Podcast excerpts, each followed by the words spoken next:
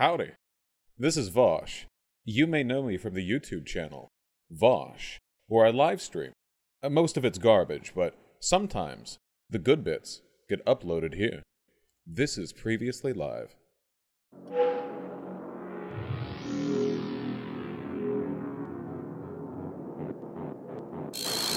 South Africa is a big country. Over 60 million people in its population. The largest city is Johannesburg. Presumably, it's named that because the Dutch were the ones who colonized it. About 80% of the population are black South Africans. The remaining population consists of Africa's largest community of European, white South African, Asian, Indian South African, and Chinese South African, and multiracial colored South Africans. That's the term we use, I guess. Ancestry. South Africa is a multi ethnic society with a wide variety of cultures, languages, and religions. Its pluralistic makeup is reflected in the Constitution's recognition of 11 official languages. Wow. The two most spoken first languages are Zulu and Xhosa. I assume that's how it's pronounced. Wow, 22.7 and 16%. There really is no single dominant language, is there? 22.7 and 16 are the two most spoken first languages? Wow.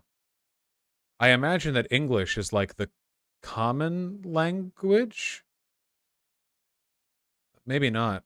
The two next are of European origin. Afrikaans, uh, developed from the Dutch, serves as the first language of most colored and white South Africans. Okay, colored South African, does that mean mixed race? Multiracial. Okay, so colored South Africans could mean a lot of stuff, but broadly mixed race. And then English. English is commonly used in public and commercial life. Okay, that's what I thought. The country is one of the few in Africa to have never had a coup d'etat, and regular elections have been held for almost a century. However, the vast majority of black South Africans were not enfranchised until 1994. During the 20th century, the black majority sought to claim more rights from the dominant white minority, which played a large role in the country's recent history and politics. The National Party imposed apartheid in 1948, institutionalizing previous racial segregation. So, as I understand it, the reason this was done is because after World War II, like, it was the end of the age of empires, and like England and France lost a bunch of their imperial holdings. And basically, I think the National Party, the white South Africans, were afraid of like losing white hegemony in South Africa. So they they they sort of made official what was previously like explicit but unofficial. Hold on, guys. I've got a lot of stuff to learn. I, I'm gonna have to stick to this. Hold on. After a long and sometimes violent struggle, the repeal of discriminatory laws began in the mid 1980s. Since 1994, when I was born, all ethnic and linguistic groups have held political representation in the country's liberal democracy, which comprises a parliamentary republic and nine provinces. South Africa is often referred to as a rainbow nation. How nice. Regional influence, member of both the G20 and the Commonwealth of Nations. A developing country ranked 109 on the Human Development Index, the second highest in Africa. It's been classified as a newly industrialized country and has the third largest economy in Africa and the most industrialized and advanced economy in Africa overall, and the 33rd largest in the world. Government accountability and quality of life have improved substantially since the end of apartheid. However, crime, poverty, and inequality remain widespread, with two fifths of the total uh, population being unemployed as, in, as of 2021. Okay. While some three fifths of the population lived under the poverty line in 2014, a quarter living under 215 a day. In the second highest human development index country in Africa. All them lazy bums. History. We're going to skip ahead a little bit.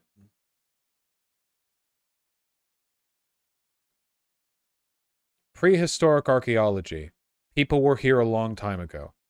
Like a long time ago. Portuguese exploration. 1487, Bartholomew Dias led the first European voyage to land in southern Africa. landed Cape Hope. Okay. Dutch colonization, early 17th century. Spice trade, British East India Company. Fuck these guys.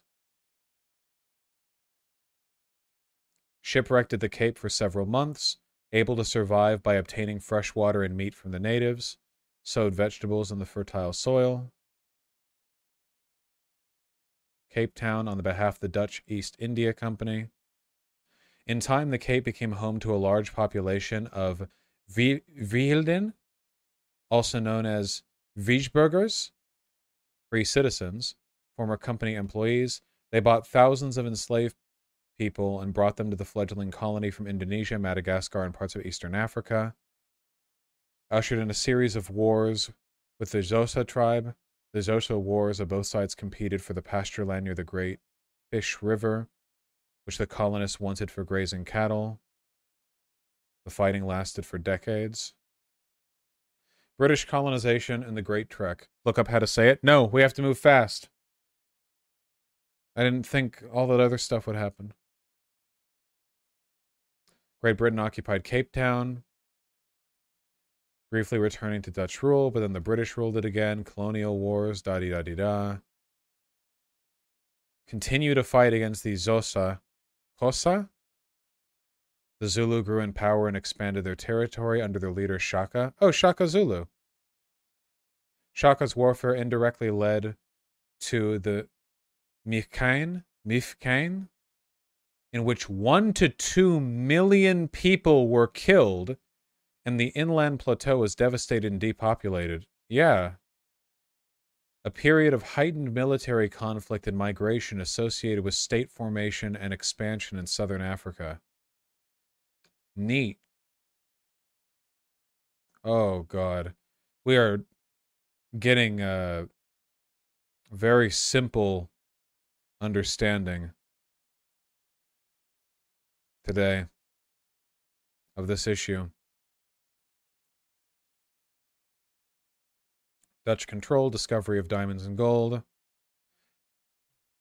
In May 1876, President Thomas Francois Burgers of the South African Republic declared war against the Pedi people. King Sekhukhune managed to defeat the army on the 1st of August. Another attack was repelled. Peace treaty. It, the Anglo Zulu War was fought between the British and the Zulu Kingdom.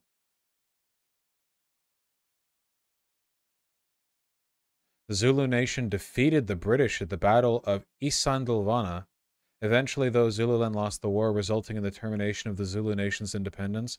One of the things they don't teach you in like high school history is that like Africa may have gotten colonized, but they fought like hell. There was some fucking there were some fucking fights, man. It was not like uh, the Europeans just marched in with our guns and won. Like there was literal centuries of, of, of war to win over them. Um, yeah. Yeah, they would sometimes win with like spears and shields. You know, even if your opponents have guns, spears can still stab you to death the introduction of machine guns ended that? Yes, eventually the technological advantage uh, scales up. The Boer, Repu- Boer Republic successfully resisted British encroachments in the First Boer War using guerrilla warfare tactics, which were well suited to local conditions. The British returned in greater numbers, and in the Second Boer War, Though they suffered heavy casualties through attrition, they were ultimately successful. Over 27,000 Boer women and children died in the British concentration camps. Independence. Anti British policies among white South Africans focused on independence during the Dutch and British colonial years. Racial segregation was mostly informal, though some legislation were enacted to control the settlement and movement of indigenous people. Eight years after the Second Boer War, and after four years of negotiation, the South Africa Act of 1909 granted nominal independence while creating the Union of South Africa on the 31st of May 1910. The Union was a dominion that included the former territories, was a free state. The Natives Land Act of 1913 severely restricted the ownership of land by blacks. At that stage, they controlled only 7% of the country. The amount of land reserved for indigenous people was later marginally increased. 1931, the Union became fully sovereign from the UK with the passage of the Statute of Westminster, which abolished the late powers of the Parliament of the United Kingdom to legislate on the country. Only three other African countries, Liberia, Ethiopia, and Egypt, had been independent prior to that point. In 1934, South African Party and National Party merged to form the United Party, seeking reconciliation between Afrikaners and English speaking whites. In 1939, the party split over the entry of the Union into World War II as an ally to the UK, a move which the National Party followers strongly opposed. So they were an Afrikaner ethnic nationalist party, an ethnic group descendant from predominantly Dutch settlers. These guys are going to come up quite a lot. I'm pretty sure these guys are of a racial disposition which we might call problematic.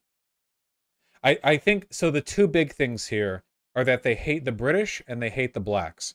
And in both both of these things probably made them not so anti-Nazi, right? Yeah, the, the the two white factions here are the original Dutch settlers and then like the subsequent British settlers. And and and that's the Afrikaners and the um the um the English speaking whites. Funnily enough, if I remember correctly, the fact that the Dutch Afrikaners uh, hated the British actually also spelled the downfall of Rhodesia in part because Rhodesia, now Zimbabwe, was like an ultra racist, like British people colonist controlled white ethno state, kind of. Like it was like a colonial state in current Zimbabwe that was so racist that even England didn't want to defend it. And part of the reason that South Africa wasn't willing to defend them at the time was because the Rhodesians were aggressively British and um, the South Africans had enough Afrikaner Dutch descendants that they just found them annoying. Literally like like there were there were enough powerful like afrikaners that they were just like yeah we don't like your british united kingdom schweinhaus so uh no. And um and and like you're as as has been the case many times before intra-european ethnic bias actually gets in the way of fucking over black people um which is great you know That's his Dutch accent. I don't know what the Dutch sound like. I know they speak German. Fuck you, shut up. Anyway, so they formed the United Party. However, the United Party split because of World War II because the Afrikaners hated the British that much. Okay. In 1948, the National Party, so again, the National Party um, are the Dutch, the Afrikaners, was elected to power. It strengthened the racial segregation begun under Dutch and British colonial rule. Taking Canada's Indian Act as a framework, the nationalist government classified all people into three races whites, blacks, and then Indians and colored people, people of mixed race, and developed rights and limitations for each. The white minority, less than 20%, controlled the vastly larger black majority. The legally institutionalized segregation became known as apartheid. While whites enjoyed the highest standard of living in all of Africa, comparable to first world Western nations, the black majority remained disadvantaged by almost every standard, including income, education, housing, and life expectancy. The Freedom Charter, adopted in 1955 by the Congress Alliance, demanded a non racial society and an end to discrimination. Oh, how nice. Statement of Core Principle from the South African Congress Alliance, which is an anti apartheid political coalition formed in the 1950s. It was multiracial in makeup and committed to the principle of majority rule. Hey, it's the good guys. At least for now. I mean, stuff like this can change. In 1961, the country became a republic following a referendum only open to white voters, which narrowly passed. The British dominated Natal province largely voted against the proposal. Elizabeth II lost the title Queen of South Africa, Hi, Elizabeth II. Welcome back to relevance in the context of this. Briefly known as the Queen of South Africa, it seems.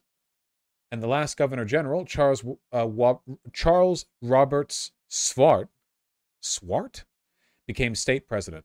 As a concession to the Westminster system, the appointment of the president remained an appointment by Parliament and was virtually powerless until P.W. Botha's Constitutional Act of 83, which eliminated the office of Prime Minister and instated a unique, strong presidency responsible to Parliament.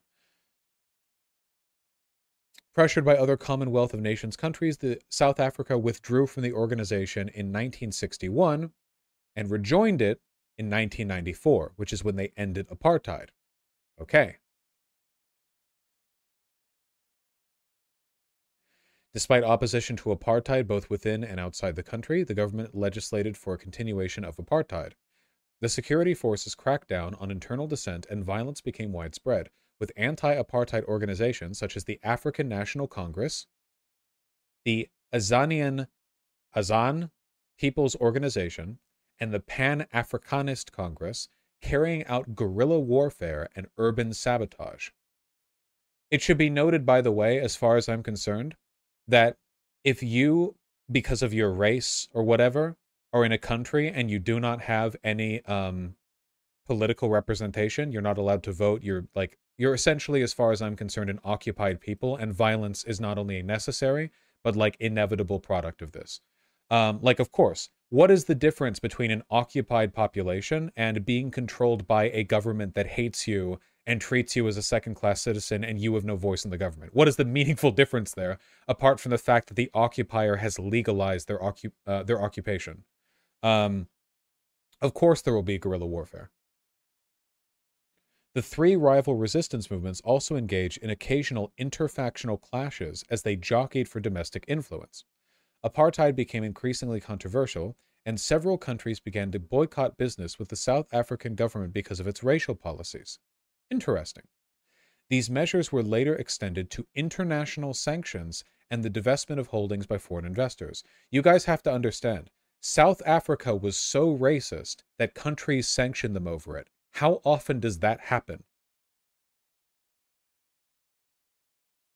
This this isn't today. This was decades ago. The end of apartheid. The Mala Batini Declaration of Faith, signed by Mangosuthu Buthelezi and Harry Schwartz in 1974, enshrined the principles of peaceful transition of power and equality for all, the first of such agreements by black and white political leaders in South Africa. Ultimately, F.W. de Klerk opened bilateral discussions with the actual main character, Nelson Mandela in 1993 for a transition of policies and government. Let's take a moment to learn a bit about Nelson Mandela because learning about modern South Africa without learning about him feels like, yeah, you kind of need to. Um, of course, we can't read the whole thing, but we're going to try our best here. Nelson Roli Palhla Rolihlahla Mandela was a South African anti apartheid activist who served as the first president of South Africa from 1994 to 1999. Spoilers. He was the country's first black head of state and the first elected in a fully representative democratic election. His government focused on dismantling the legacy of apartheid by fostering racial reconciliation. Ideologically an African nationalist and socialist, he served as the president of the African National Congress. Ah, they really were the good guys. From 1991 to 1997. Xhosa, Mandela was born into the Thembu royal family in Mez- Mezo, Union of South Africa. Thembu people, Xhosa speaking Bantu people. Small village on the banks of the Mbashe River, Union South Africa was the historical predecessor to the modern day republic. Okay. He studied law at the University of Fort Hare and the University of Witwatersrand before working as a lawyer in Johannesburg. There he became involved in anti colonial and African nationalist politics, joining the ANC in 1943 and co founding its Youth League in 1944. After the National Party's white only government established apartheid, Mandela and the ANC committed themselves to its overthrow. Man, he was there from the beginning. He was appointed president of the ANC's Transvaal branch, rising to prominence for his involvement in the 1952 Defiance Campaign and the 1955 Congress of the People. He was repeatedly arrested for seditious activities and was unsuccessfully prosecuted in the 1956 treason trial. Influenced by Marxism, he secretly joined the banned South African Communist Party. Although initially committed to nonviolent protest, in association with the SACP, he co founded the militant Umkhonto. The capital M is after the lowercase u. I don't even know how that's pronounced. Umkhonto we Sizwe. In 1961, and led a sabotage campaign against the government. He was arrested and imprisoned in 1962, and following the Rivonia trial, was sentenced to life imprisonment for conspiring to overthrow the state. Mandela served 27 years in prison, split between Robben Island, Pollsmoor Prison, and Victor Verster Prison. Amid growing, guys, I pronounce as best as I can. I'm trying, okay? I think it's better to try than to just go over everything in my Anglo accent. Amid growing domestic and international pressure and fears of racial civil war, President F.W. de Klerk released him in 1990. Mandela and de Klerk led efforts to negotiate an end to apartheid, which resulted in the 1994 multiracial general election, in which Mandela led the ANC to victory and became president. Leading a broad coalition government which promulgated a new constitution, Mandela emphasized reconciliation between the country's racial groups and created the Truth and Reconciliation Committee to investigate past human rights abuses. Economically, his administration retained its predecessor's liberal framework despite his own socialist beliefs, also introducing measures to encourage land reform, combat poverty, and expand healthcare services.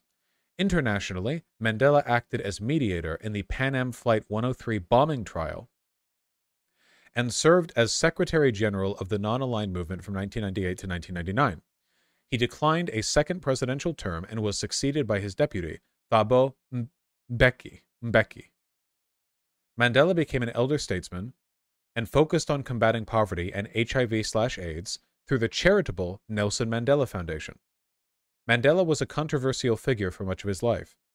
Although critics on the right denounced him as a communist terrorist, and those on the far left deemed him too eager to negotiate and reconcile with apartheid supporters, he gained international acclaim for his activity. Globally recognized as an icon of democracy and social justice, he received more than 250 honors in his lifetime, including the Nobel Peace Prize. He is held in deep respect within South Africa where he is often referred to by his Thembu clan name, Madiba, and described as the father of the nation. Difficult to imagine a person who is more main character than Nelson Mandela, who is more protagonist of the story. I want to learn more specifics. In the end of apartheid, subsection, he encouraged foreign countries to support sanctions against the apartheid government. He met with President Francois Mitterrand in France, Pope John Paul II in the Vatican, and Thatcher in the United Kingdom. In the U.S., he met with President George H.W. Bush, addressed both houses of Congress, and visited eight cities, being particularly popular among the African American community. I wonder why. In oh, I didn't mean to click that. Sorry. In Cuba, he became friends with President Castro, who he had long admired. He met President R. Venkataraman in India, President Suharto in Indonesia, and Prime Minister Mahathir Mohamad in Malaysia, and Prime Minister Bob Hawke in Australia. He visited Japan, but not the Soviet Union, a longtime ANC supporter. This is interesting to me. It seems as though Mandela in my opinion, quite intelligently, understood that the success of South Africa would hinge on his ability to collaborate with Western powers following the fall of the Soviet Union. This would have been before the Soviet Union properly fell. So, despite being a socialist himself, he prioritized the well being of the nation over his ideological biases. And made an effort to endear himself to the countries who South Africa's support would really rely on in the future. This is a very pragmatic decision. I think, even though it hurts a little bit, it was probably a good one. May 1990, led a multiracial delegation. Lifted the presidential state of emergency of Johannesburg conference. He gained funding for since Muammar Gaddafi. Since okay. Mandela's prospects for a peaceful transition were further damaged by an increase in black on black violence particularly between ANC and Inkatha supporters in KwaZulu-Natal, which resulted in thousands of deaths. Mandela met with Inkatha leader Buthelezi, but the ANC prevented further negotiations on the issue. Mandela argued there was a third force within the state intelligence services fueling the slaughter of the people. This is not an unlikely possibility. What does the apartheid state controlled by racist whites do when they see black people fighting more and more strongly for majority rule? They fund infighting. It is a classic tactic. And openly blamed de Klerk, whom he increasingly distrusted, for the Sebokeng massacre. In September 1991, a national peace conference was held in Johannesburg at which Mandela, Buthelezi, and de Klerk signed a peace accord, though violence continued this massacre. Doesn't even mention it. Here. Violent clashes between South African security forces and their residents who are boycotting rent and service tariffs. The Convention for a Democratic South Africa began in December 1991 at the Johannesburg World Trade Center. Get out of there before it's too late. Attended by 228 delegates from 19 political parties. Although Cyril Ramaphosa led the ANC's delegation, Mandela remained a key figure.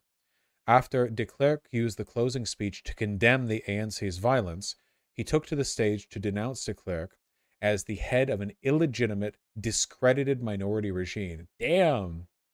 Dominated by the National Party and ANC, little negotiation was achieved. CODESA 2 was held in May 1992, in which de Klerk insisted that post apartheid South Africa must use a federal system with a rotating presidency ugh, to ensure the protection of ethnic minorities. So after ruling through apartheid, now the white people are like, no, no, no, we need to design the new government to protect us after you get democracy. Mandela opposed this, demanding a unitary system governed by majority rule. Following the Boipatong massacre of ANC activists by government aided Inkatha militants, this happened in one night, 1992. The attackers were supporters of the Inkatha Freedom Party, the which is a ah, I see. A right-wing political party. So this is a right-wing black African militant group.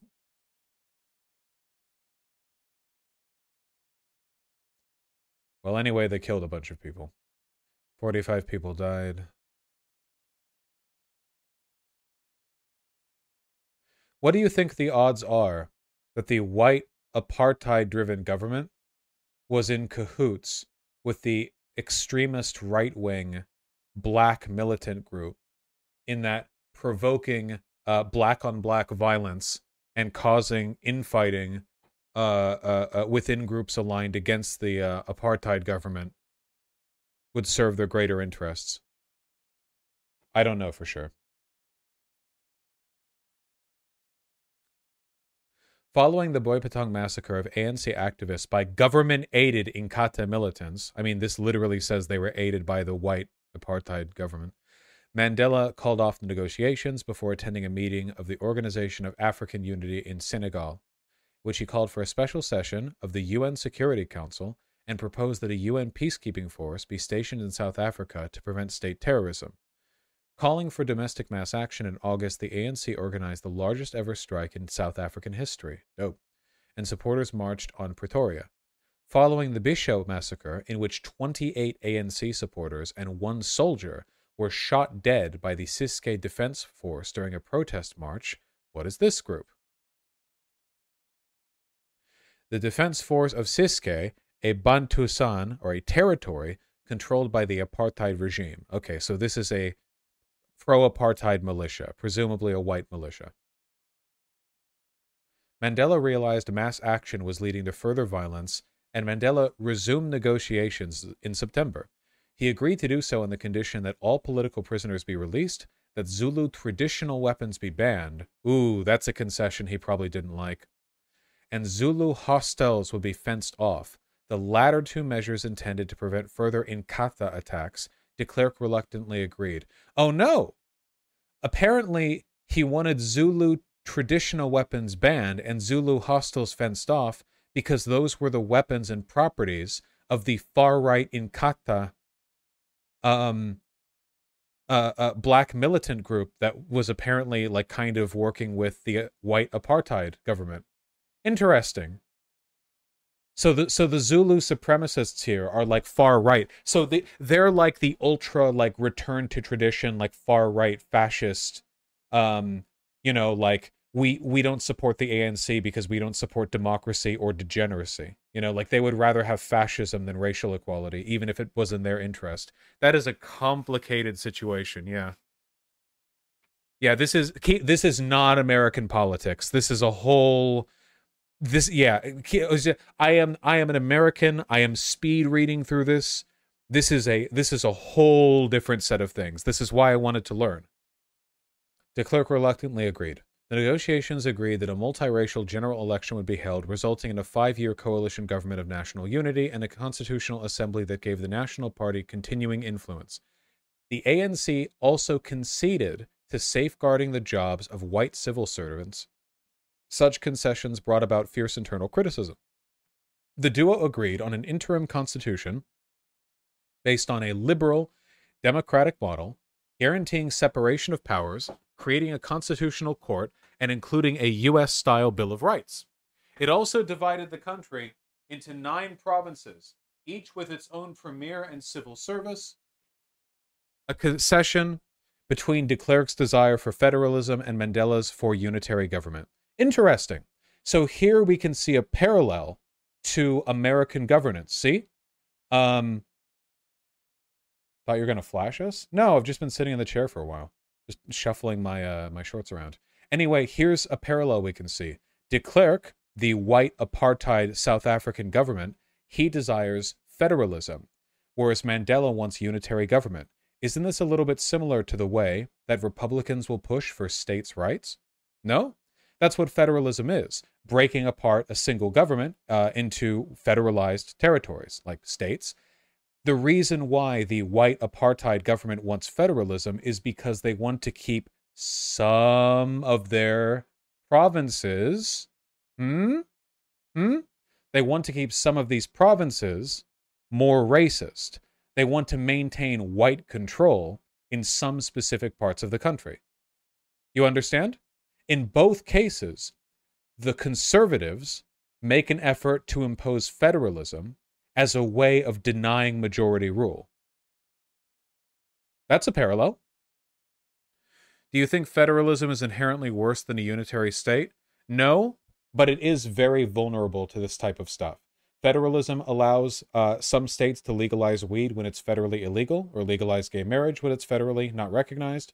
Um, but uh, it, it can also be a refuge for the worst people to consolidate power in some areas specifically and um, keep those areas like consistently reactionary. The democratic progress was threatened by the concerned South Africans group. Oh, oh, you know, you know it's going to be good with the word concerned.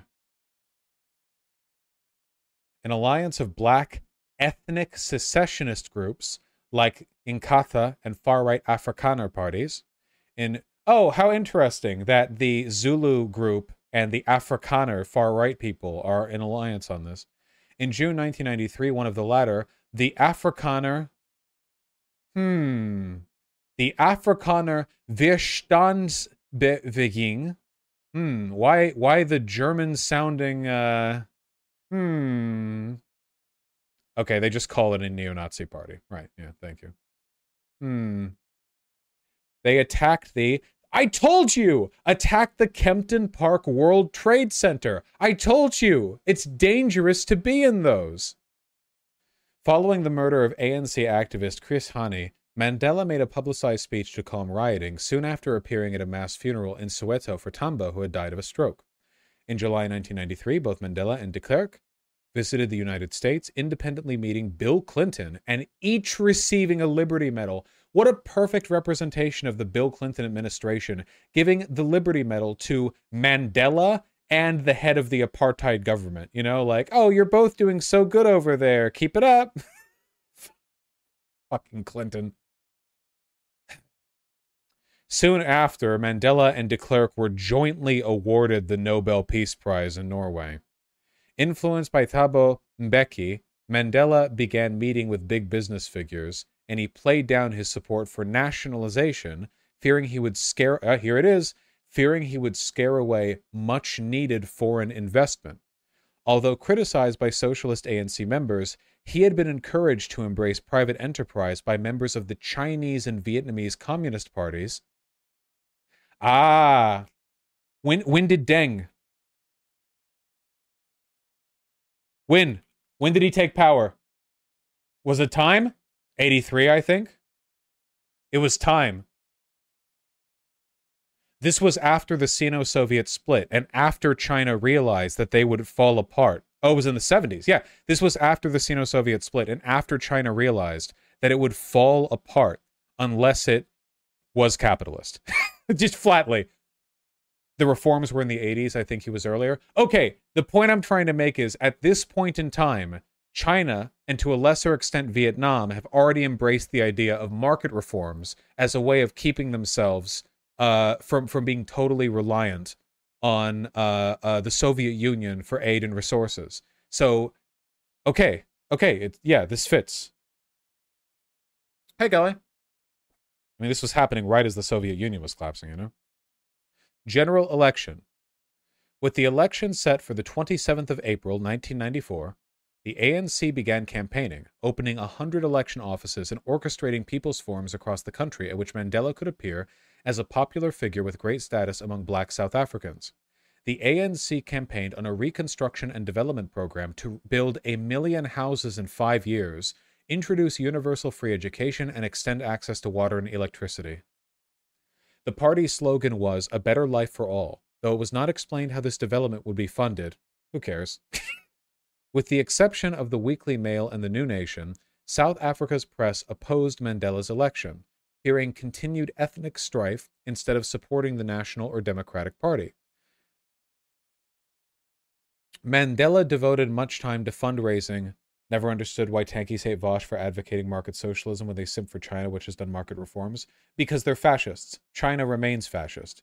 Uh, its capitalism is bourgeois and authoritarian in nature, whereas the market reforms that I want are proletarian through worker control. Um, with the exception of the Weekly Mail and the New Nation, South Africa's press opposed Mandela's election, fearing continued ethnic strife. Hmm, I wonder what the race of the people who uh, published the press was. Instead, supporting the National or Democratic Party. Mandela devoted much time to fundraising for the ANC, touring North America, Europe, and Asia to meet wealthy donors, including former supporters of the apartheid regime. He also urged a reduction in the voting age from 18 to 14 Rejected by the ANC, this policy became the subject of ridicule. Younger people more likely to be left leaning, I imagine. Concerned that COSAG would undermine the election, particularly in the wake of the conflict in Bophuthatswana and the Shell House massacre. Jesus. Political crisis which began after Lucas Mangop, Mangope, the president of Bophuthatswana, a South African Bantustan created under apartheid attempted to crush widespread labor unrest. It has been remembered largely for the televised shooting of three Afrikaner Weerstandsbeweging militants by a black police officer. Oh, based. A cop killing Nazis? Couldn't happen in America.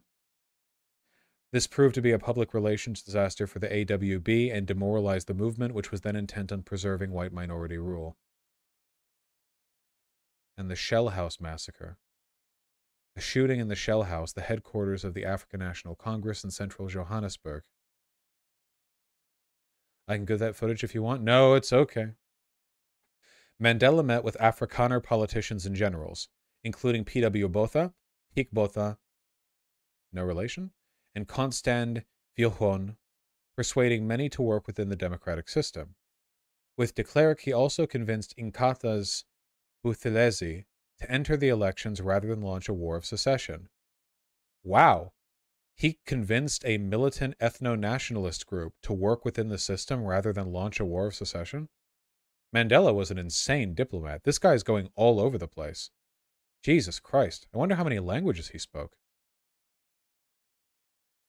As leaders of the two major parties, de Klerk and Mandela appeared on a televised debate. Though de Klerk was widely considered the better speaker at the event, Mandela's offer to shake his hand surprised him, leading some commentators to deem it a victory for Mandela. The election went ahead with little violence, although an AWB cell killed 20 with a car bomb. As widely expected, the ANC won a sweeping victory, taking 63% of the vote, just short of the two thirds majority needed to unilaterally change the constitution. The ANC was also victorious in seven provinces, with Inkatha and the National Party each taking one. Interesting.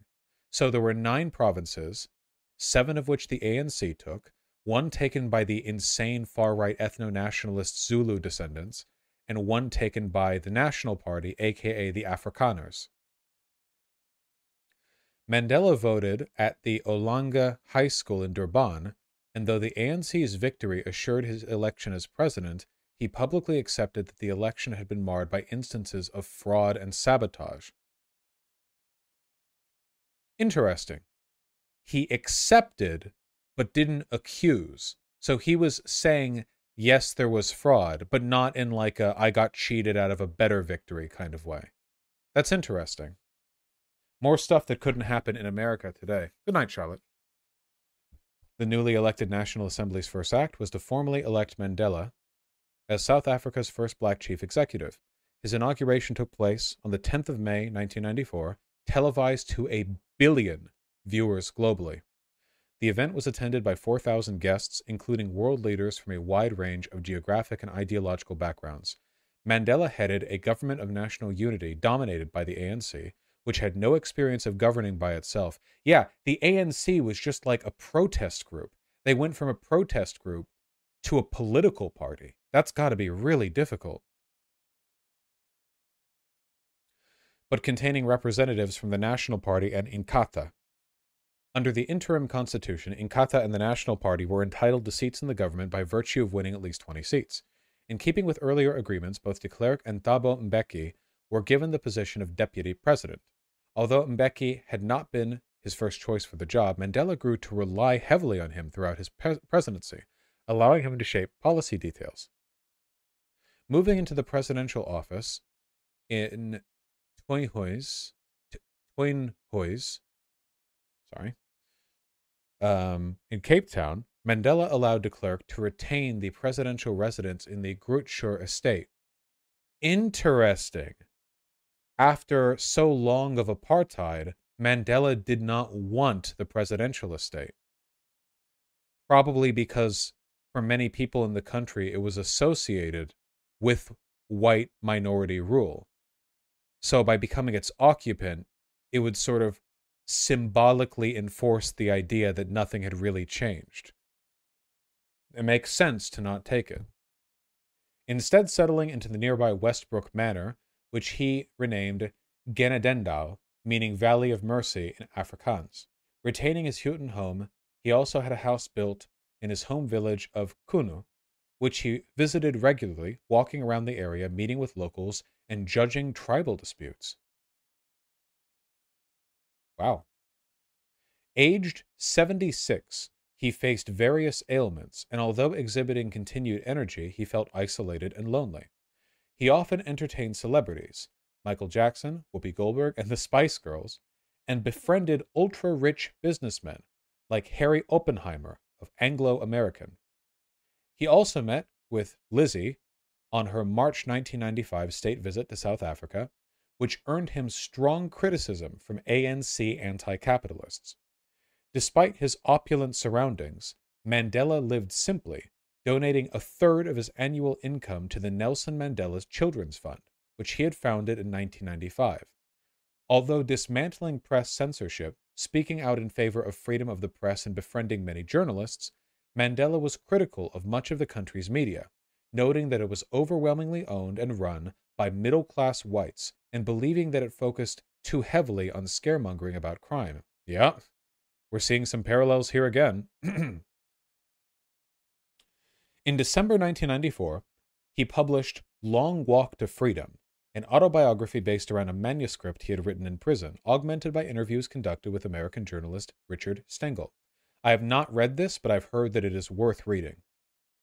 In late 1994, he attended the 49th conference of the ANC in Bloemfontein, at which a more militant national executive was elected, among them Winnie Mandela, although she expressed an interest in reconciling and Nelson initiated divorce proceedings in August 1995.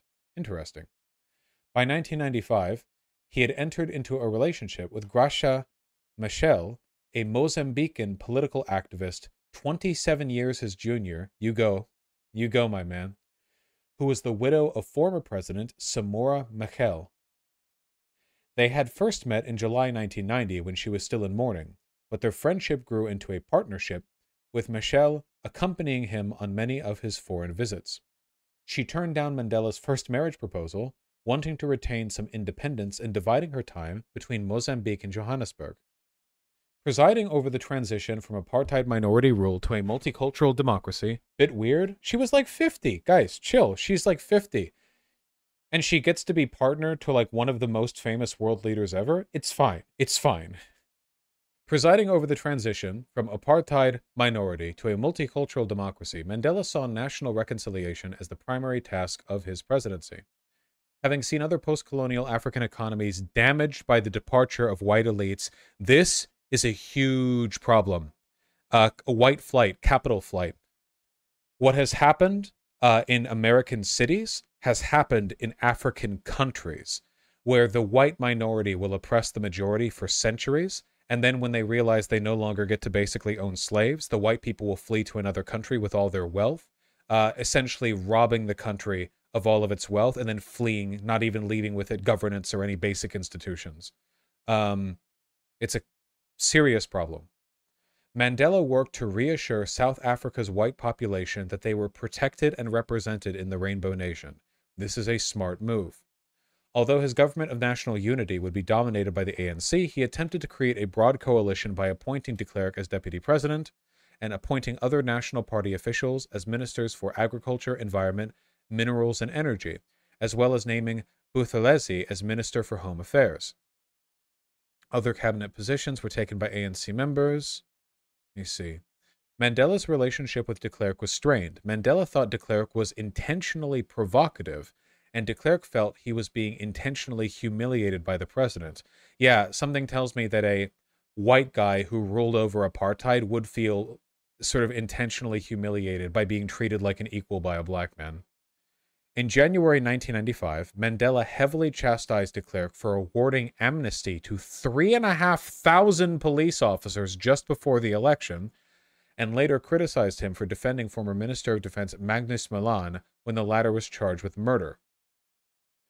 Mandela personally met with senior figures for the apartheid regime, including lawyer Percy Yutar and Hendrik Verwoerd's widow, Betsy Schoombie, also laying a wreath by the statue of Afrikaner hero Daniel Theron.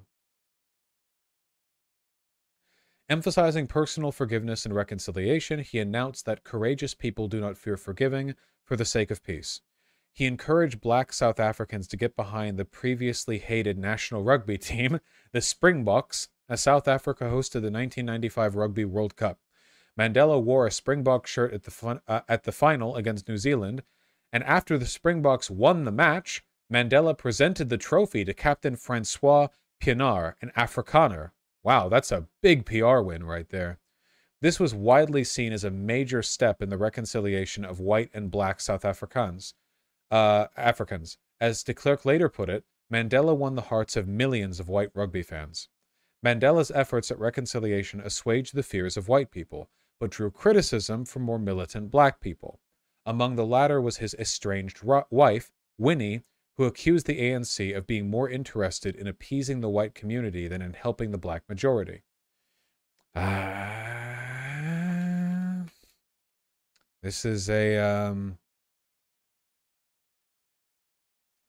in the mid 1980s, Madikizela Mandela exerted a reign of terror and was at the center of an orgy of violence. This woman was like a bad militant, right? Yeah, like corrupt, theft, fraud.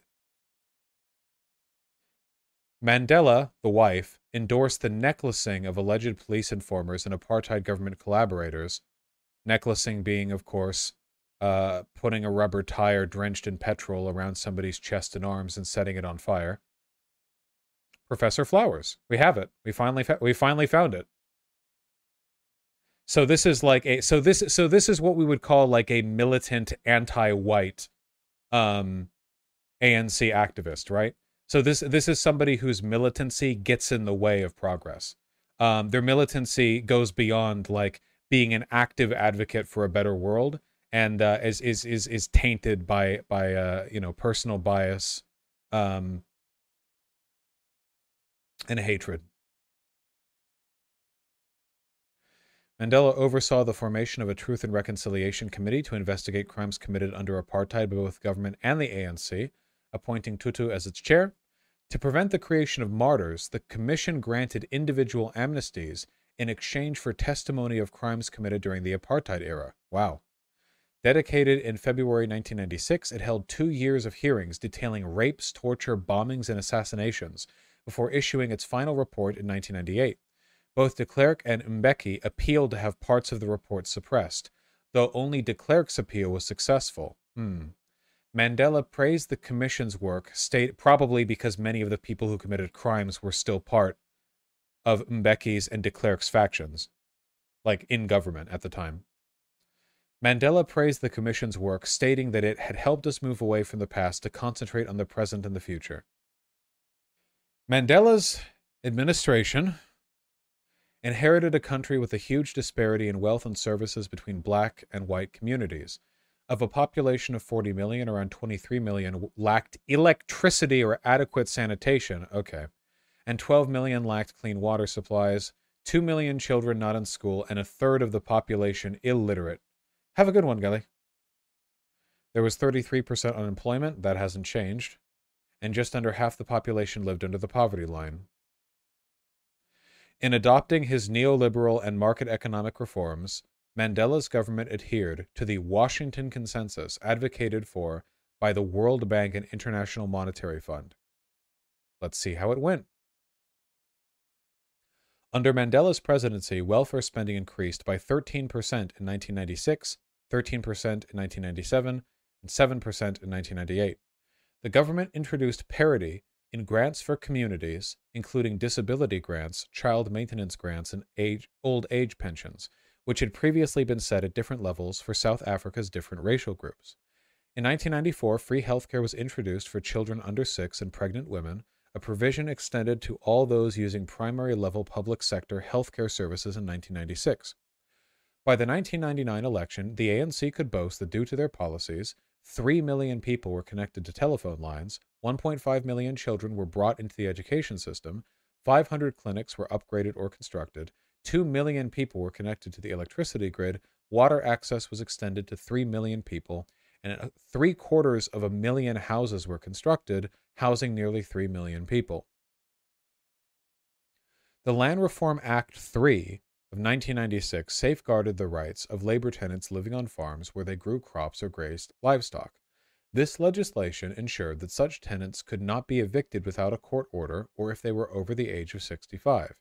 Recognizing that arms manufacturing was a key industry for the South African economy, Mandela endorsed the trade in weapons but brought in tighter regulations surrounding arms corps to ensure that South African weaponry was not sold to authoritarian regimes. Wow, that's more than we do.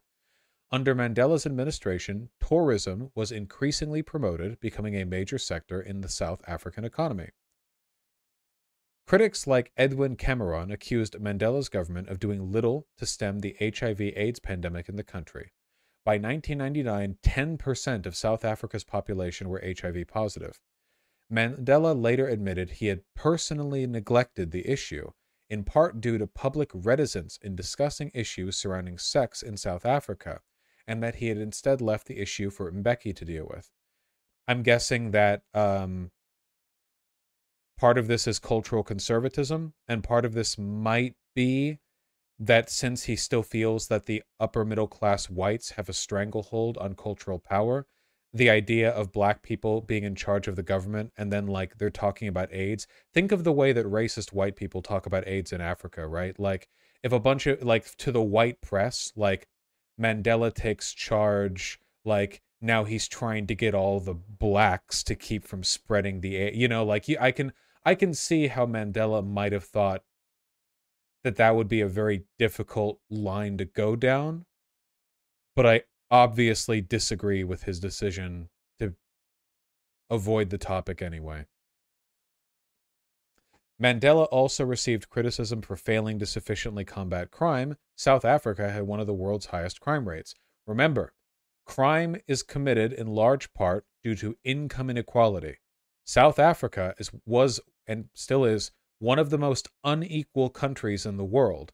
You have white South Africans who live like like like me, like like like first world westerners in major cities. And then you have black South Africans who literally like are illiterate and don't have electricity. Under conditions like this crime is inevitable.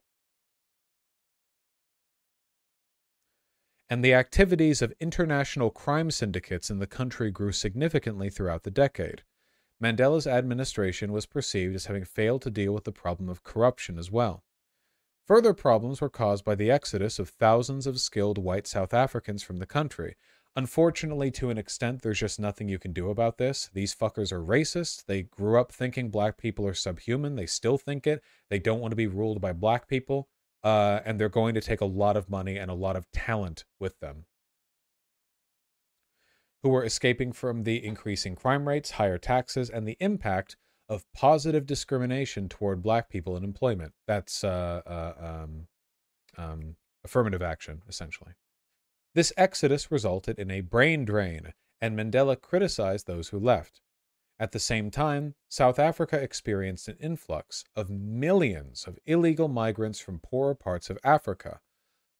Although public opinion toward these illegal immigrants was generally unfavorable, characterizing them as disease spreading criminals who were a drain on resources, wow, Mandela called on South Africans to embrace them as brothers and sisters. God, he's so cool.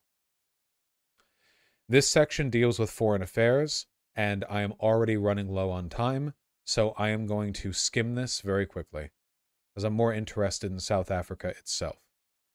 Urged India and Pakistan to end the Kashmiri conflict. Cut recognition of Taiwan while under pressure of the PRC. To be fair, America did the same thing. Close relationship with Indonesian President Suharto. Truly a renaissance man. Okay. We're now leading into withdrawing from politics. I am interested in learning about South Africa, not the life and death of Nelson Mandela. I'll just finish with this. After suffering from a prolonged respiratory infection, Mandela died on the 5th of December 2013 at the age of 95. Surrounded by his family, Zuma publicly announced his death on television proclaiming 10 days of national mourning. A memorial service held at Johannesburg FNB Stadium on the 10th of December and the 8th of December as a national day of prayer and reflection. Mandela's body laid in state from the 11th to 13th of December at the Union Buildings in Pretoria, and a state funeral was held on the 15th of December.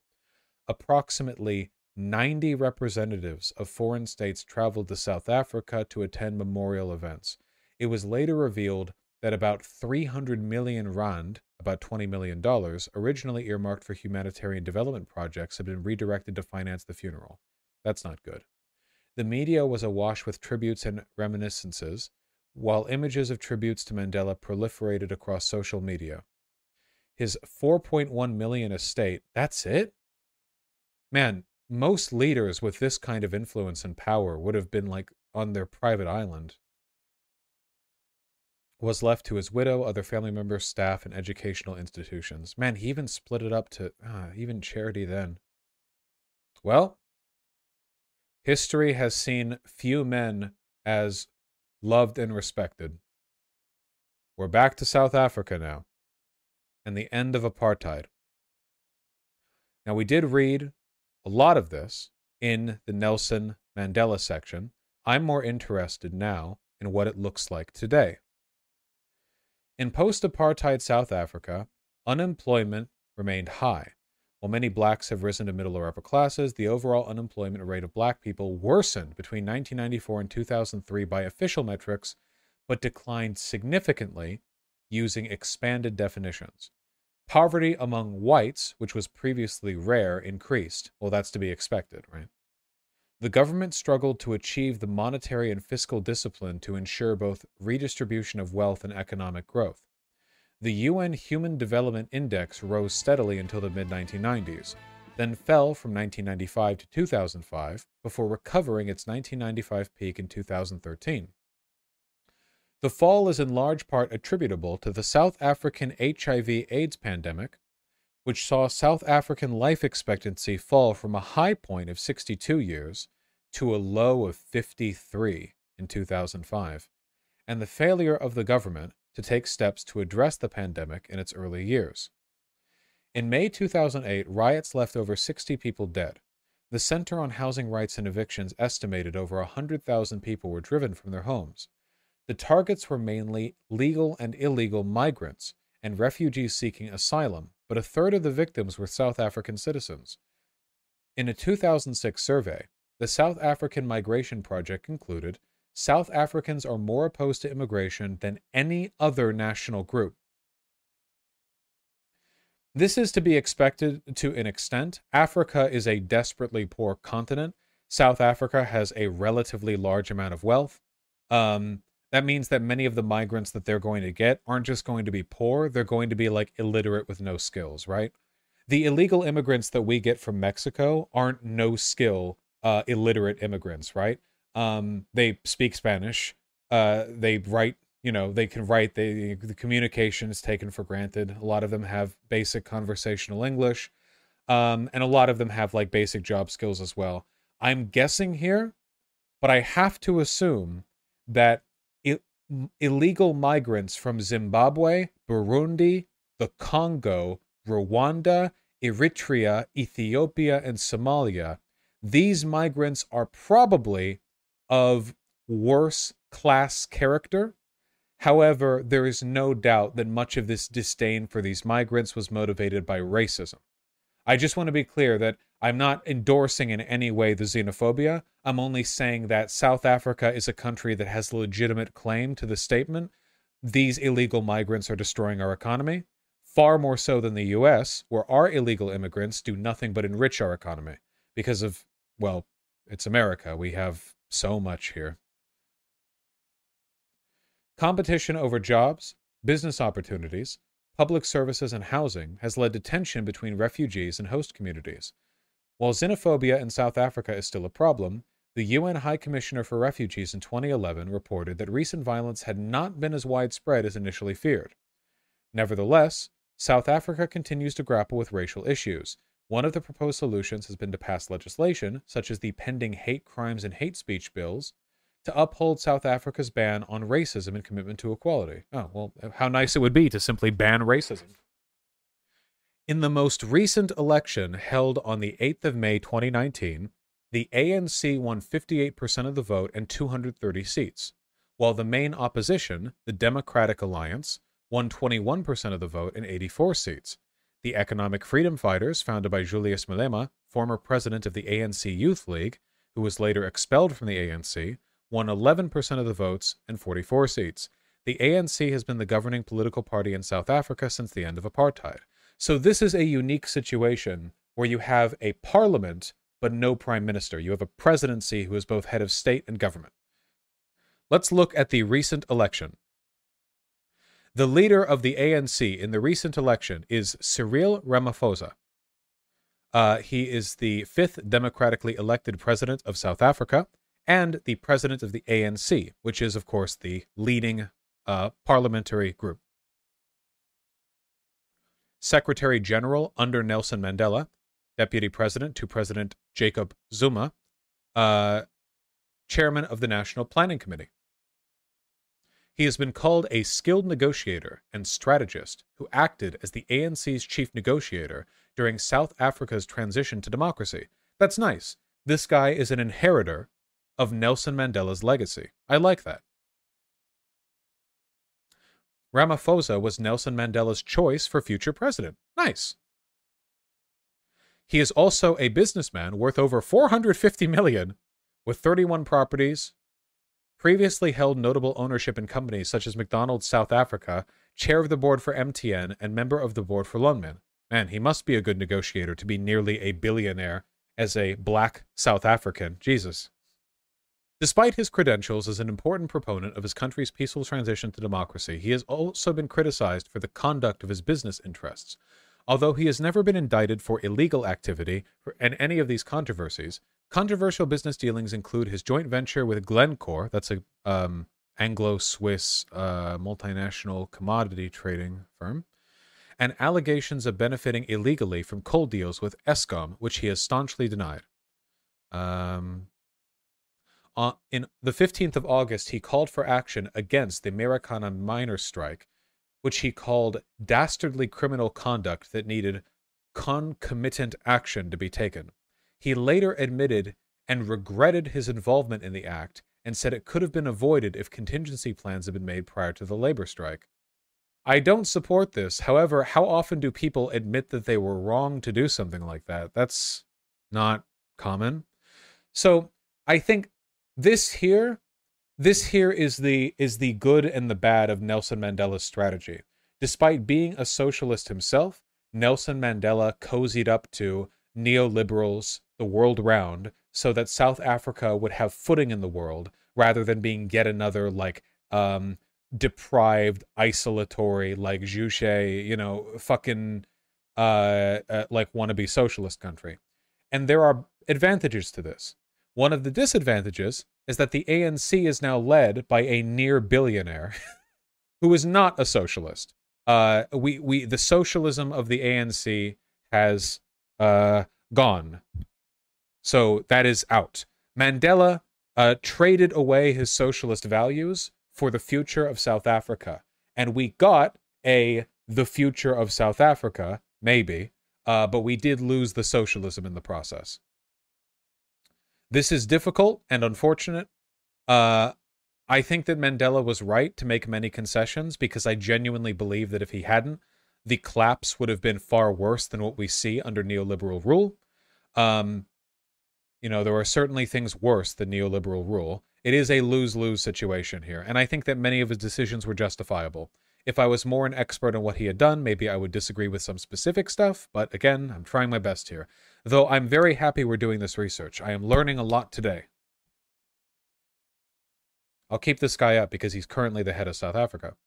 Now I will look at Mmusi Maimane, who is the leader of the Democratic Alliance.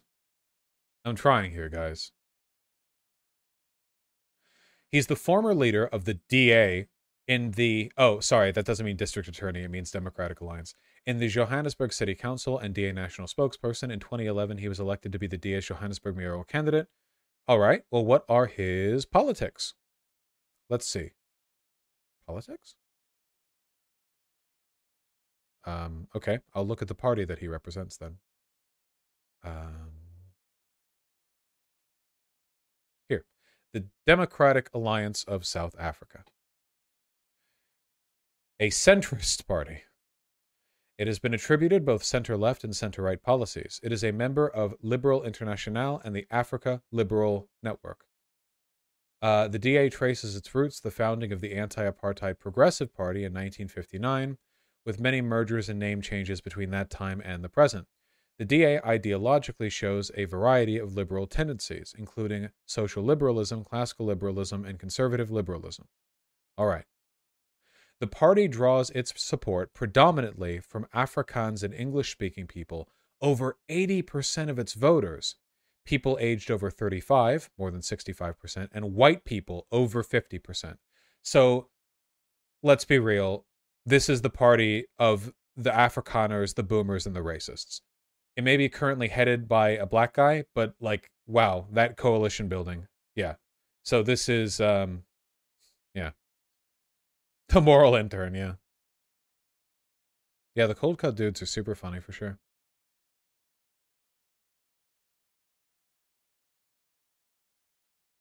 Interesting. All right. And now we look at the third group here. The EFF, the Economic Freedom Fighters, headed by Julius Malema.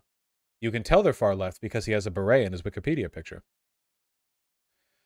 Julius Malema is a South African politician and activist who is a member of parliament and the leader of the Economic Freedom Fighters, a left-wing party which he founded, oh, which he founded in 2013.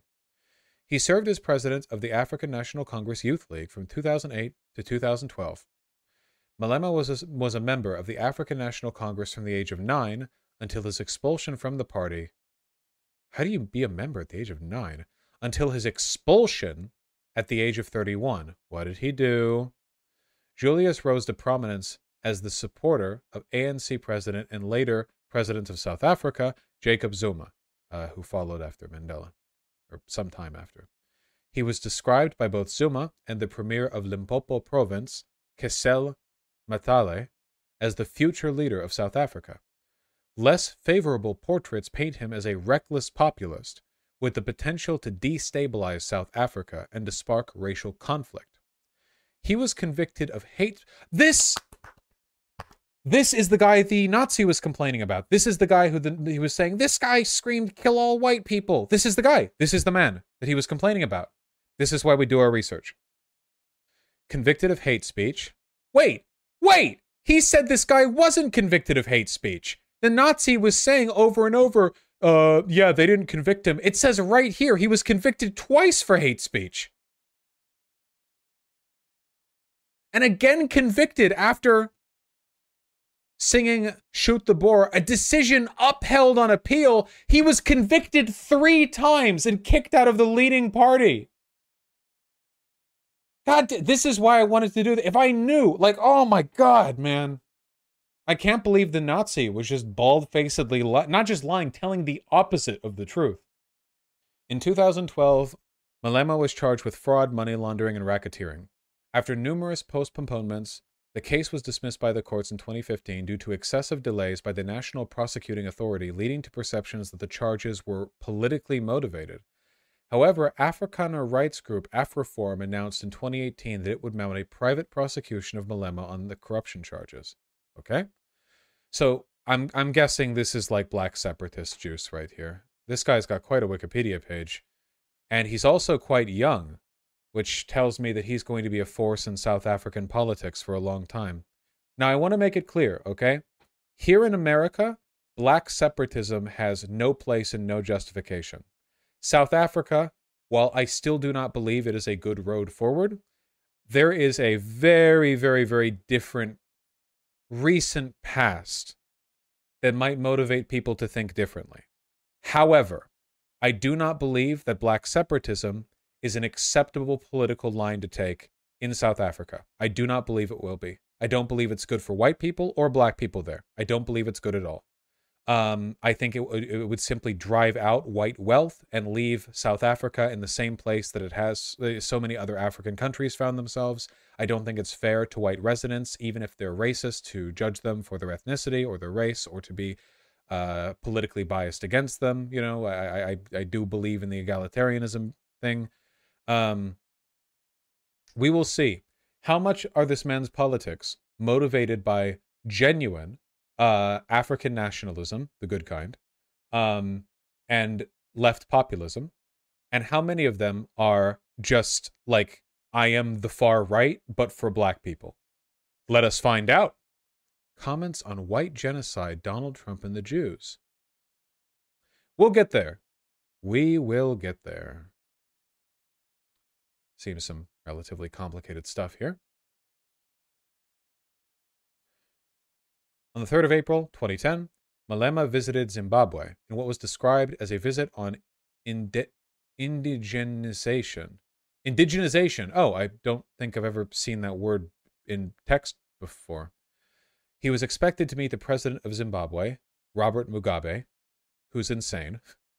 Upon landing in Harare, Malema was greeted by ZANU PF supporters as well as Zimbabwe's Youth and Indigenization Minister, Saviour Kasukuwere, and ZANU PF Youth Chairman Absolom Sikhosana, as well as Jesus, Zimbabwean business figures who had risen to prominence in recent years. During the visit, Malema criticized Svan Girai as an ally of imperialists and called for the Mugabeist style seizure of mines and farms in South Africa. Youth organizations in Zimbabwe criticized Malema's visit, citing his controversial racial statements and alleged corruption. Malema's comments during the visit sparked fear that South Africa would follow Zimbabwe's chaotic landform um, example. Guys, do not do what Mugabe did. He is not a great example of how to run a decolonized country. Just letting you know. Um, he did a little trolling, yeah. Incident involving BBC journalist. At a Johannesburg media briefing covering his visit to Zimbabwe, Malema was involved in an incendiary incident with Jonah Fisher. I've heard that name, a BBC journalist. Malema had been criticizing the movement for democratic change as having offices in affluent Sandton when BBC journalist Jonah Fisher commented that Malema himself lived in Sandton. okay. Well, that, that is a good rebuttal right there. Malema lashed out at Fisher after the latter dismissed Malema's comments as rubbish. Well, hello, Hassan. Wait. Even when the ANC was underground in exile, we had our internal underground forces fighting for freedom. And we have never spoken from uh, uh, uh, exile. You see, let me tell you, before you, you, you are chacharachni, let me tell you, this is a this a this is a building of a revolutionary party, and you know nothing about the revolution. So, so here, wait, here, here you behave or else you jump. Here you don't laugh. Uh, Chief, can you get security to remove this thing here? This is not screaming authentic left populist to me. If if you're not going to behave, you're going to call security to take you out. This is not a, a, a newsroom, this. This is a revolutionary house. And you don't come here with a, that tendency. Don't come here with that white tendency. Not yet. It's calling him a white boy. you can boy. do it somewhere else. Not yet.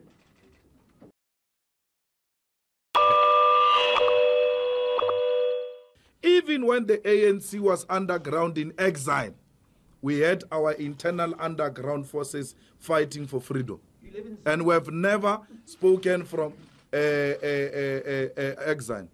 You see, yeah, let me tell you before you you, you are judged. No, this to me just reads as strong man.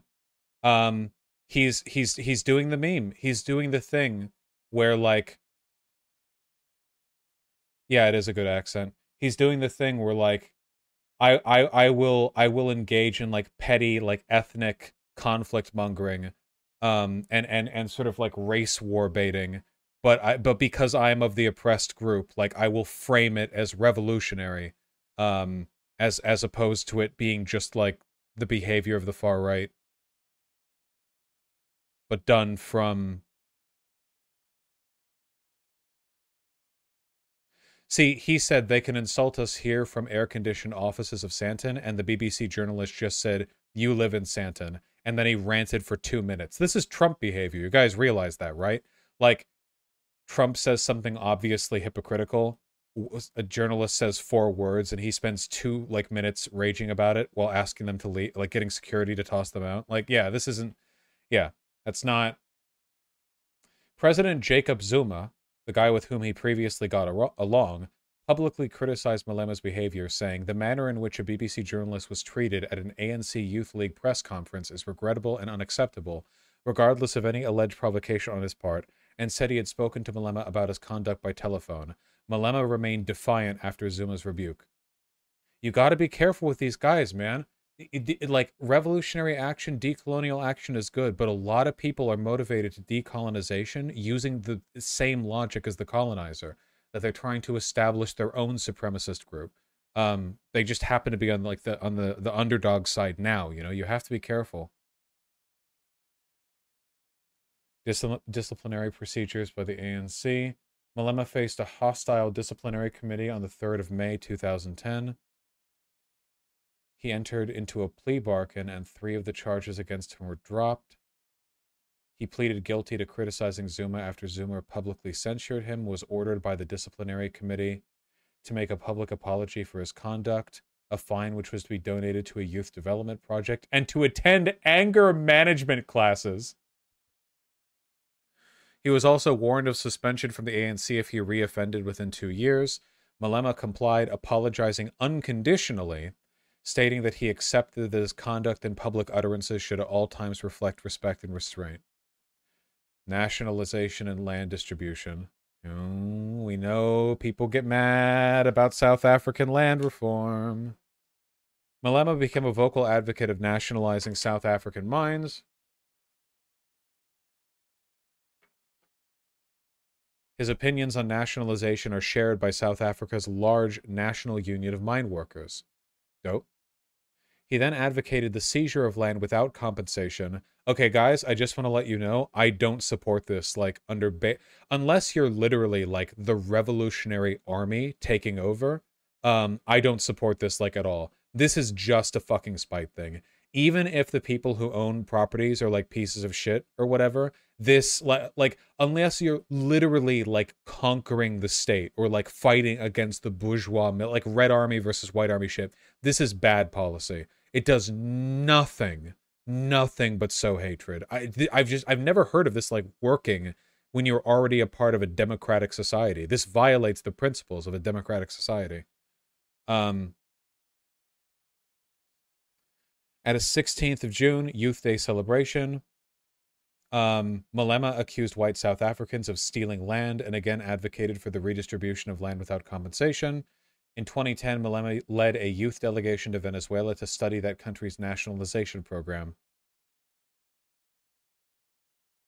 Campaigned enthusiastically for the ANC. In Malema's home province of Limpopo, a fiercely contested race for the Youth League presidency had been expected.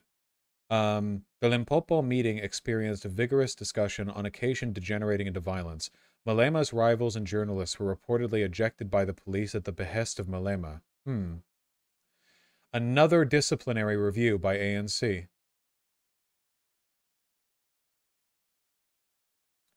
His supporters held a rally in the center of Johannesburg that turned into a violent confrontation. Some protesters, yep, held placards with slogans like South Africa for Blacks Only, which caused many disapproving reactions from the black community. Malema submitted an application to have all charges against him revoked. The ANC National Disciplinary Committee met on the 31st of August and 1st of September 2021 to deliberate on this application. The NDC dismissed Malema's application to have his charges squashed.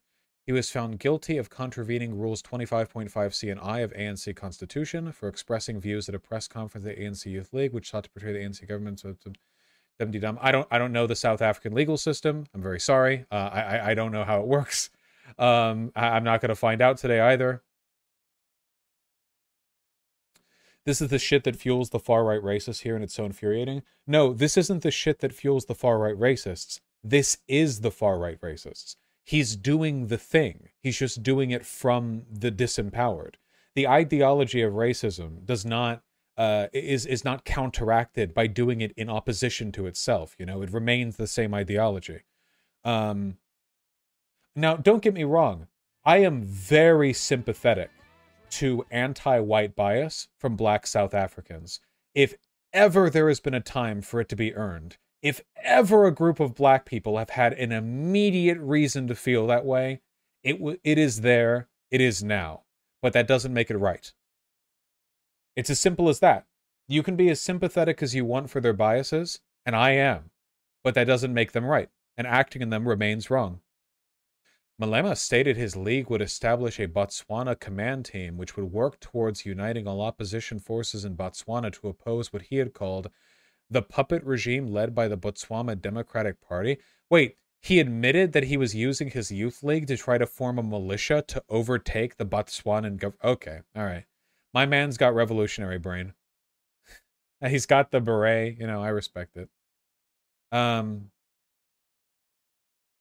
stripped of his title and party membership. October 2021 Zimbabwe visit.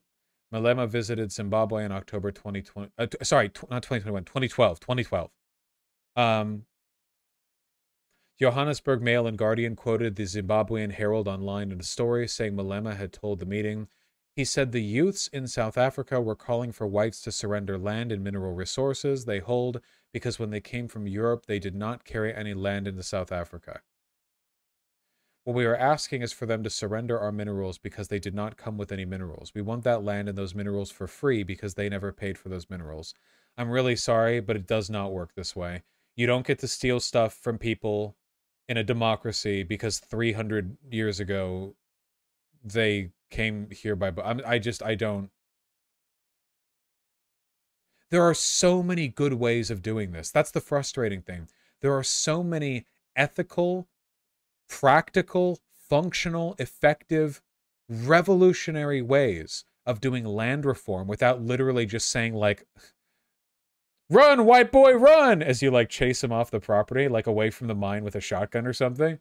Go, white boy, go! He's, he's, he's like, like getting, getting away, you know? They're like, there are better ways of doing it than that. Malema said whites had committed murder to get land. Well, yeah, of course.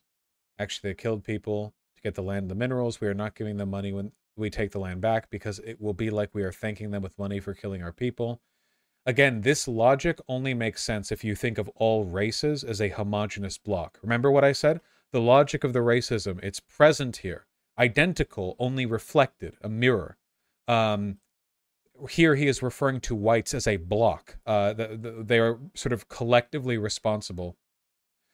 Vosh, if I steal all your shit, how many years before you can't ask for it back? Um, I mean, I think by the time you've got like hundreds of years down the road, you probably can't do that. Probably, I, I don't know where the line is, but eventually, like, if you want to make an argument for like, um, like the the the the uh, um land redistribution. Again there are very revolutionary things you can do here okay? I just don't think you can steal it from them because they're part of the race that historically colonized your people. Like let's be clear this isn't acceptable.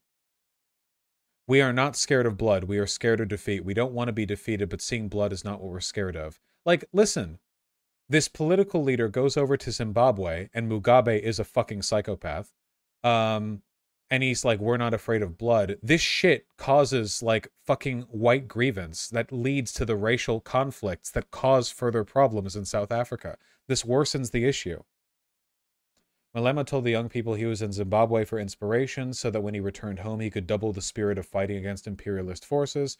He called on black South Africans to have as many children as possible so as to increase dominance of our ideas in the world at large and help catalyze world revolution.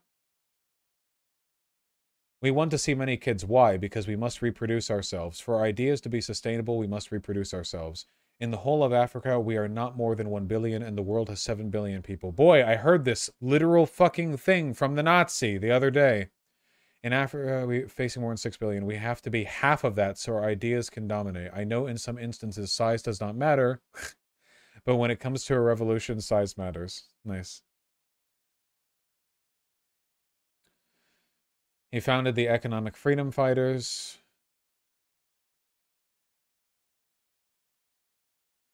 Marikana accusing the ANC government of murdering the miners involved in the Marikana mine strike. 78 people died. A killing of 34, oh, 78 injured, 34 killed by the South African Police Services. We finally reached it. On the 23rd of August 2018, Malema spoke out against the white genocide conspiracy theory. Okay and was critical of comments made by US President Donald Trump, okay? After he had instructed his Secretary of State Mike Pompeo to investigate the South African farm attacks. Hmm, and we'll learn about this too, because this gets brought up so much. Claiming it was absolute rubbish to say there's white genocide. While I agree with Malema here, it is kind of funny that he wants to do the white genocide, but he's also saying that it's rubbish that there's white genocide. You know, like it, like I agree, but he is the problem here in this particular issue. Malema said South Africans would not be intimidated by Mr. Trump and that the U.S. president's intervention into their domestic land rights issues only made them more determined. At a media briefing at the uh, EFF headquarters on the same day, Malema stated there is actually black genocide in the U.S. Hmm. They are killing black people in the U.S. Black people are even being killed in South Africa. Um, I don't know if what's happening in the U.S. would constitute a genocide of black people, but there's certainly racial oppression and obviously so in South Africa, I broadly support this statement. Maybe perhaps a little hyperbolic, but he also said, oh, he also said there's a group of white right wingers who are being trained by Jews in Pretoria to be snipers, in reference to Israeli commandos training white South Africans. The South African Jewish Board of Deputies subsequently issued a statement denouncing Malema calling his comments typical of his attention seeking behavior and aimed at creating racial tension. If there legitimately were white militants being trained by Israelis, um, not wouldn't be the first time.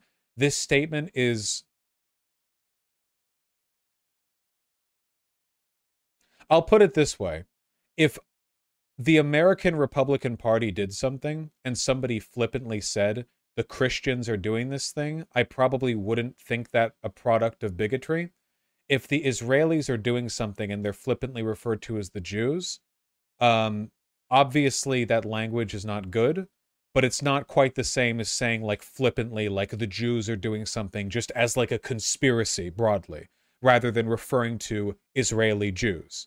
That's not a defense of the statement. It's just like, you know, like if for instance if you said the jews are killing palestinians that's a hell of a lot better than saying like um, the, the jews are like trying to bring black immigration into america to replace the white birth rate right? Like they're they're different the jews statements. Um, however if this guy was broadly anti-semitic it would not surprise me in the slightest. Um, black separatists have a rich history of anti-semitism involvement in state contracts, threats to journalists. Hmm. The ANC Youth League released the personal details of City Press Investigations editor Dumisani Lubisi, his wife, and his children, including their identity numbers, bank details, residential address, and vehicle details. Wow. Why the fuck would you bring the wife and children into it? You can make a decent political argument for like enemies of the people if it's the actual guy. Why the fuck bring his okay? Money laundering and tax evasion charges. Dude, the Nazi was literally saying that in the black supremacist South African state, singing "Death to All White People" was not uh, uh, uh, uh, you can't charge that with a crime. Listen, the South Gauteng High Court ruled on the 26th of March 2010 that the song which Malema had continued singing at public gatherings, was unconstitutional and unlawful, and that any person singing it faced charges of incitement to murder. Literally, the exact exact thing the Nazi said didn't happen happened exactly and multiple times. Later, the North Carolina High Court granted an interdict preventing Malema from publicly uttering the words of this or any other song which could be considered this is this is like I, I disagree with this. In America, in in in America, free speech, like you can you can be Sacha Baron Cohen going like throw the Jew down the well. You can do that. Um in America. Over here, they don't have the First Amendment. The government can literally say, like, that song is racist, never say it again. Um, and and the fucking black separatist guy had it happen to him. Um, convicted of hate speech, right here. December 2013, he was arrested for speeding 215 kilometers an hour. Wow. Gunning it. Malema stated at a political rally in 2016 the EFF are not calling for the slaughter of white people, at least for now. Okay. Does that, like, ha- we haven't even seen anything that's left wing in nature. Every time this guy's politics come up, it's just him hating white people. Like, this keeps happening over and over again. Every fucking time, man. It's like, look at this, like, radical left candidate who's like wants to decolonize their territory. It's like, what are your politics? Okay, well, I fucking hate white people. That's my politics, you know. Following the death of Mugabe, Malema tweeted a number of controversial quotes from the late Mugabe that were racially prejudiced towards white people. Yes, Mugabe was an insane authoritarian, far right dictator who also hated white people.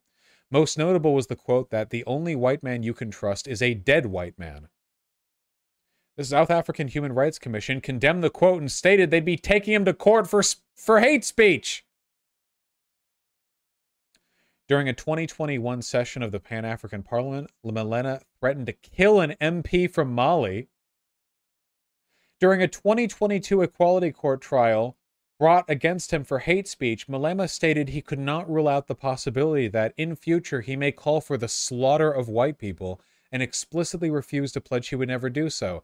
This is this guy's only political position is that he hates white people. That's it. That's the only thing he has in his head. It's Blitler.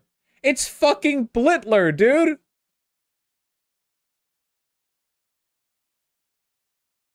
My man, I have never been as right as when I was giving Professor Flowers shit.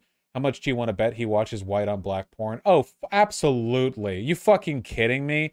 This guy jerks off while crying to like BWC just plowing black pussy. 100%. Because he's a fucking Nazi. They're all the same, dude. He's just Blitler. Even with the nationalizing, he didn't even give economic reasons only to punish white people. It's like, yeah, why do you want to nationalize? And he's like, well, I really want, I, I fucking hate white people. So, yeah, like, fuck. Yeah, Tyler, Tyler took his girlfriend in high school. Hunter uh, uh, uh, uh, took the hot chick he was gunning for in, in high school, and he's been mad about it ever since. Oh, fuck. Haz and his PatSoc people love these guys, by the way. Yeah, of course. They're far right. Obviously. Okay, we did it. We learned about the three parliamentary groups Unfortunately, it looks like the EFF is the only group that gained seats in the recent election. Up to 19. Yeah, plus 19 uh, from the previous one. They're still the minority group here, but. Check out Malema's comments on Indian South Africans. Hmm. I wonder if he's racist against other groups.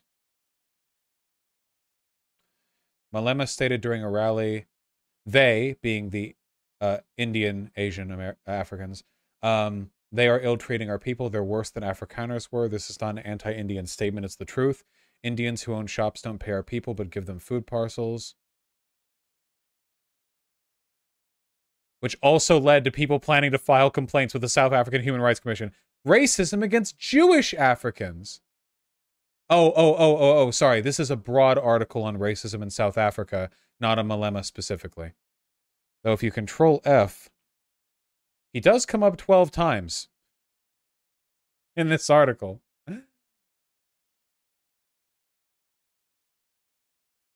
Great.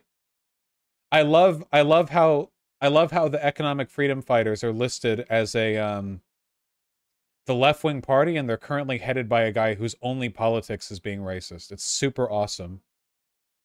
Criticisms and controversies. This is like the whole the whole Wikipedia is criticisms and controversies, foreign ties and legal issues.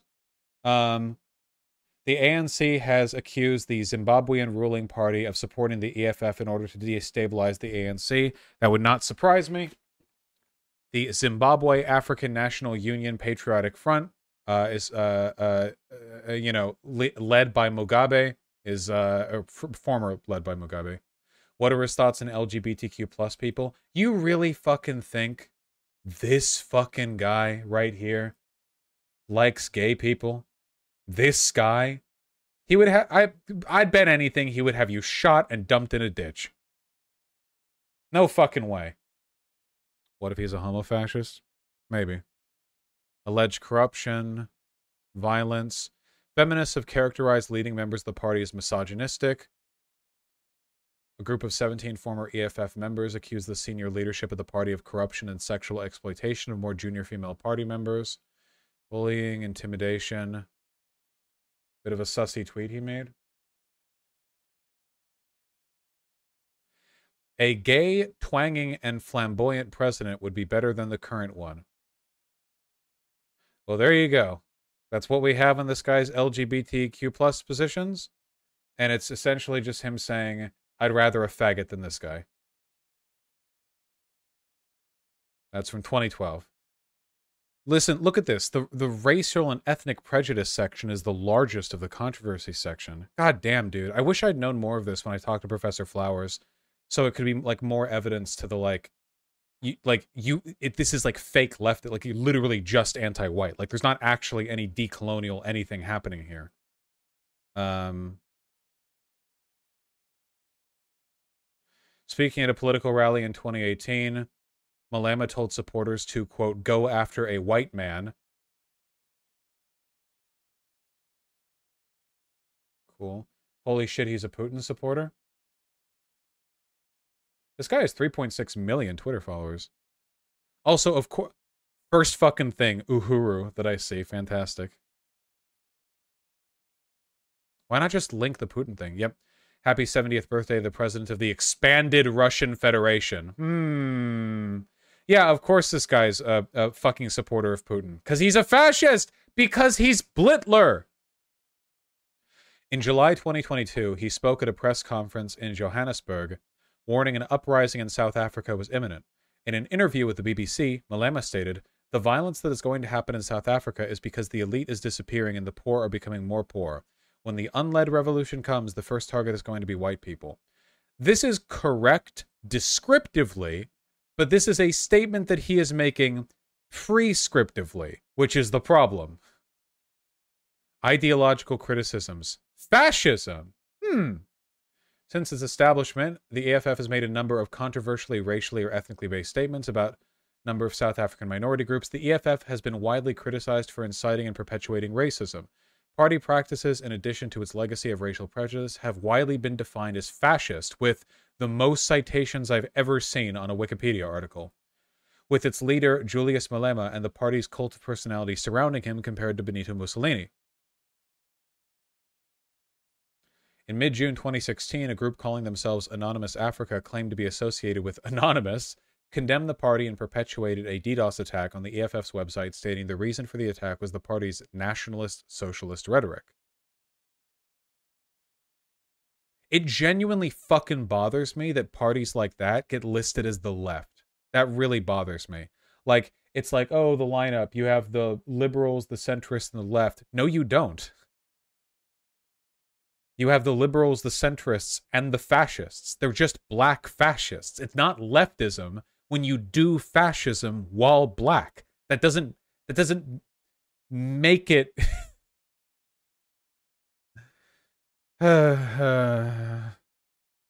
that's the future of South Africa. The ANC lost 19 seats, the EFF gained 19 seats.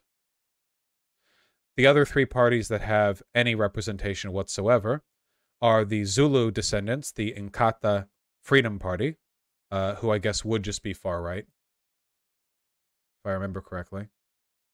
Maybe not. I am perhaps incorrect. Positions. Oh, that's just his political positions. I mean, what do you believe? Whatever. Doesn't it say on the right hand side? Ideology. Yeah, conservatism, anti-communism, constitutional monarchism. Okay, right. This is the far right party. Well, this is the second far right party. Pieter Groenewald. Here we have a whitey, not just a whitey, but the most whitey. Wow. Um, leader of the Freedom Front. So these guys are what? Nazis? Freedom Front Plus. Who puts plus in the name? Right wing political party. Yeah. Cape Independence, Christian democracy, coloreds interests, economic liberalism, national conservatism, social conservatism, and Volksstaat. Um, also called Boerstaat, is a proposed view to establish an all-white Afrikaner homeland within the borders of South Africa. Okay. So this so this is the new apartheid party, yeah. So they yeah, okay. So they yeah, so they okay. So this is our third far right party. And then we have the the newcomers, the the the the ACDP. What are you guys about? You got COVID 19. That's cool. What are you about, ACDP? African Christian Democrat Party. Christian democracy, social conservatism, Christian right. Wow! South Africa is completely fucked. They have three parties in parliament, the first of which, which is losing ground, is the inheritor of Nelson Mandela's neoliberal party. And then you have the centrist option for the racist white people, the Blitler party, uh, uh, the the the other Blitler party, the regular Hitler party, and then you have the the smallest one there, which is the fucking uh, God. Cool, man. South Africa really will die with the ANC. Thank- thankfully, the ANC does have a massive lead. You know, even if they fall below a supermajority, like even if they're below fifty percent, um, they'll still be the largest party by far. Keep in mind right now that um, Julius Malema only uh, um, it's 44 seats, 84 to the 230 of the um, Oh, oh, sorry, sorry. The percentage is right here. My apologies. I was looking at the last percentage.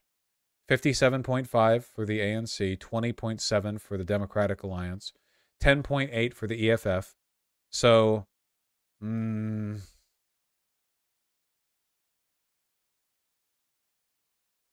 this has gone on for a long time, and I've learned a lot.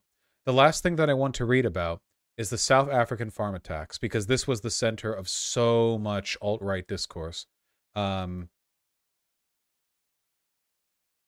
Is this research for a debate? Nope, just for the love of knowledge. Do you not all feel like we've learned something today? I personally, I feel like this has been an incredibly enlightening stream. Don't you want to read on Thomas Sankara? Yeah, but another stream. you know, um, gotta pace out our our brain swelling uh, a little bit. I'd be happy if you did more of these. Me too. I want to keep growing as a person. Um, you know, as much as I can. Also, more people are watching this time than before. The last research stream that I did had around mid 2000 people watching. Right now we have um uh, about 4,000 people watching, which is nice.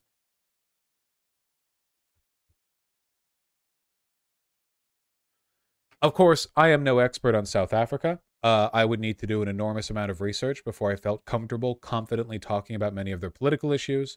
I'm, I'm doing the best I can. You know, I'm trying to. I'm doing doing the best I can. South African farm attacks are violent crimes including murder, assault, and robbery that take place on farms in South Africa. The attacks target farmers who are usually white and farm workers who are usually black. Black farmers are also victims of violent attacks. The term has no formal legal definition, but such attacks have been subject of discussion by media and public officials in South Africa and abroad. You tell me. There is insufficient data to reliably estimate a murder rate for South African farmers. South African government data indicated between 58 and 74 murders on farms annually in the periods between 2015 and 2017 out of an annual murder count of 20,000 20,000 total murders in South Africa. These figures are broadly consistent with figures collected by the Transvaal Agricultural Union, a farmers union. Due to the problems associated with the counting, it's unclear whether farmers are at a greater risk of being murdered than other South Africans. So, right off the bat, between 58 and 74 murders annually out of 20,000 murders annually. Already, this feels like a highly overinflated concern. This is a very small portion of the total number of murders. Keep in mind that the alt right was talking about this like there were black militia groups on on on technicals that were gunning down like white farming families. Um, but not only does it happen to white and black people, but it's also not overwhelming number. Yeah, Von Puffles. I think we'll get to that. Von Puffles, are you South African? You've said a couple of things in chat. I, am not reading chat, but I'm asking. Yeah. Have you ever seen Mugabe's "We Are Not Gay" speech? Me too. Gosh, yep. Von Puffles, do you mind me asking if you are um, an Afrikaners, Black, Indian, one of the uh, uh, are they literally just called coloreds? Yeah, no, I think that's the actual term. I'm half Afrikaans, half American. Half American. So you would be white. Okay. You would be grouped with the Afrikaans politically. I ask you then, Von Puffles, um, amidst your social groups, which uh, I assume are mostly Afrikaans because there is still significant geographic uh, discrimination, you know, like where people are grouped. Um, the character of the white man in South Africa. Data released by the South African government in 2018 showed the number of farm attacks had increased between 2012 and 2018, but that the number of murders on farms had decreased year by year during the period. During the same farm, uh, year, farming organization AgriSA, or Agri South Africa, reported on police statistics which suggested the murder rate on farms had declined to the lowest level in 20 years. Okay, so this is literally completely made up. Okay, wonderful. So the data that we have is not only was this a highly overstated problem, but also that it was literally better then than it had been in the past. My social group is mostly queer lefties. Well, of course, you like me. Afrikaans culture is something that is perceived differently in different parts, whether it's in the city. Oh, of course, of course. There's no real such thing as like a cultural block. There's no cultural homogeneity. I was just curious. I know that South Africa is a very. We get to end this with a Google Maps segment. Yes!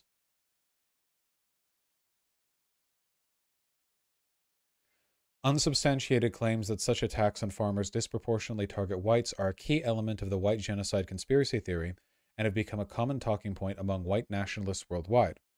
However, there are no reliable figures that suggest white farmers are being targeted in particular or that, or, that, or that they are at a disproportionate risk of being killed. The government of South Africa and other analysts maintain that farm attacks are part of a broader crime problem and do not have a racial motivation. Well, I think that kind of sums it up right there, doesn't it?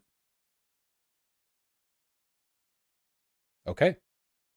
I feel like I've learned a lot, but learning is not enough. Empathy requires experience. It's a flaw in human thinking. It's very, very, very difficult to fully empathize uh, without being able to communicate with, or at the very least see. So today, for the first time ever, I will see South Africa. Ba-boom.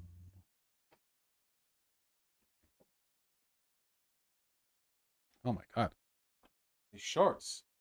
Hey, hey. Zoom. You said you were in Cape Town? That is a Cape Town. Cape Town. Cape Town. Show me. That's an interesting looking van.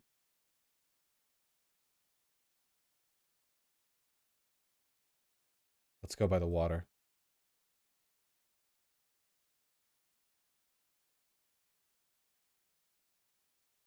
Take me to the water. Let's go.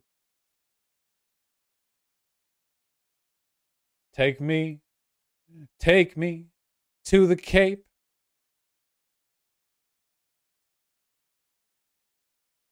There we go.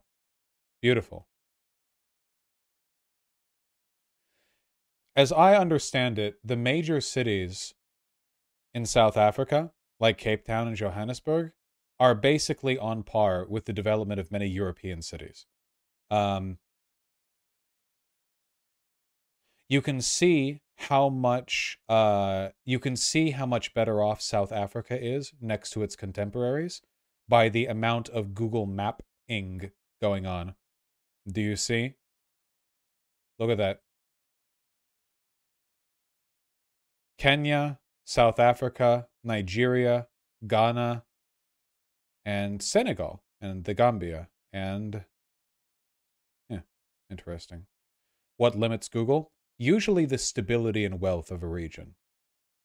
Kenya, Nigeria are not the poorest countries uh, at all in uh, in in um in Africa. South Africa is comparatively quite wealthy. What is Pretoria? Uh, Johannesburg is right here. Is Pretoria a city? Why does it have a black dot? One of the capitals? Okay, it just it looks like a natural center. Oh, oh, I see. Wow. Density. Whoa. Look at that. It's a beautiful city. Let's see. Wow. No kidding.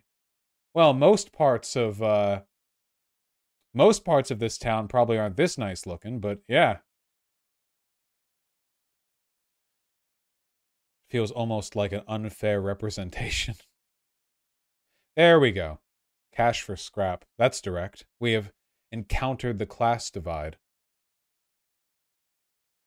This is not even close to being the poor parts of South Africa, though. Look at the cars. These are new and well kept.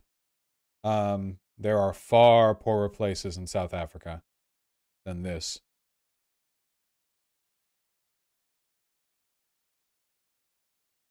Which you can find if you click around long enough.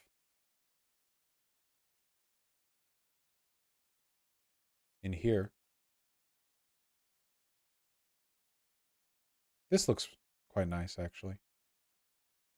Where would I go to find if I click around long enough. One thing that I will note is that a lot of what I'm looking at feels like it was built very quickly. Like a lot of the areas that I'm looking at are like um flat, simple, nothing above a couple stories, you know, like just like stretch out, build it out as quick as you can. This feels if if anything maybe indicative of the housing development policies of um Mandela you know, like like like get these houses out there, like you know, let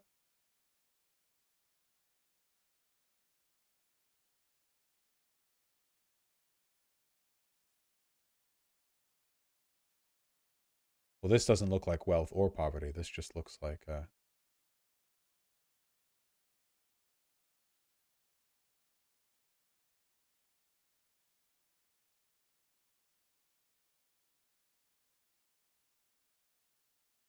ignoring Mountain Pupples. Please check Khayelitsha for the scrap houses. Where the fuck is that?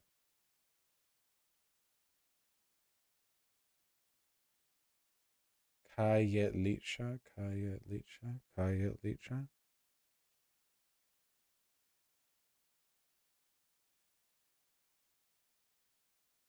Search bar remains elusive. I don't believe in the search bar. Search? No. Where is it?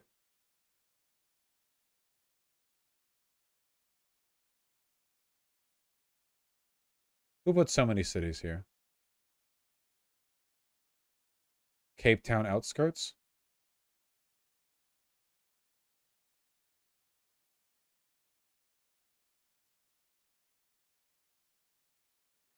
I forget what I'm looking for. What's the name of the place that I'm looking for?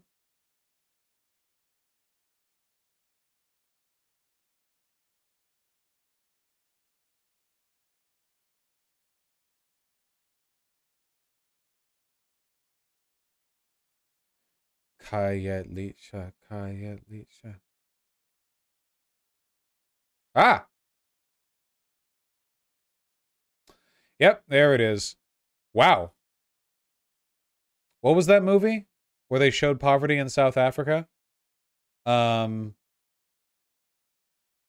District 9. Yeah.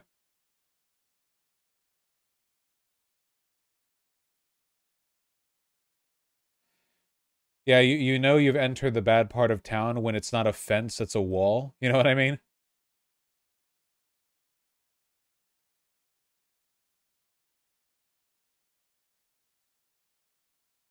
Yeah, look, all these properties have like walls.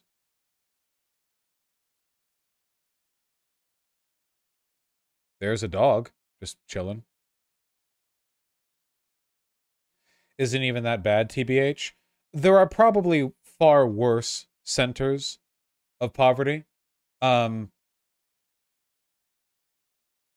it seems to be like this all over. Oh, wow. That is a goddamn survival crafting fence right there. That is a gather 27 sticks and construct fence fence right there.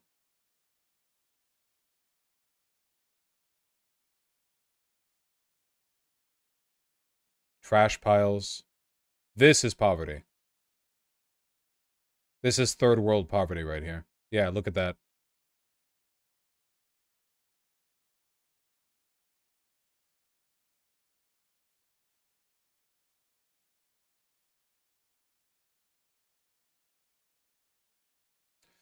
I wonder what the purpose is of this fencing. It doesn't look like it's keeping animals in, and this would obviously not be effective at keeping humans out. Is it to designate the property line and nothing else? That might just be it, but if so, why the effort? Why not use less material? Decoration? I guess. Is this better than its absence? I feel like its absence right here is almost preferable. It could just be a way of, like, cementing boundaries so you don't have disputes over it? I don't know. Whoa, something here is uh, illegal.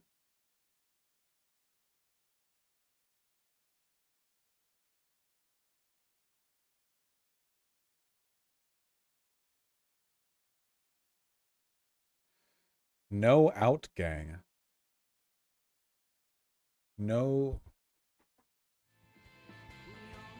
No do it, gang.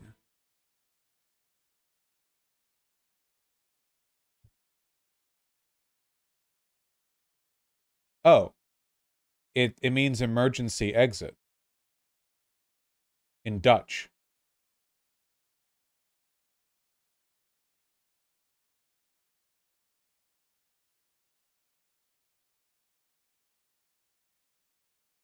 And keep in mind what we're looking at right now is just on the outskirts of Cape Town. Like li- this is Cape like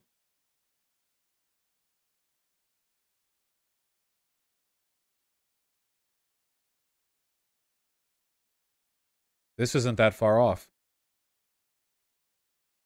This is exorbitant wealth in comparison.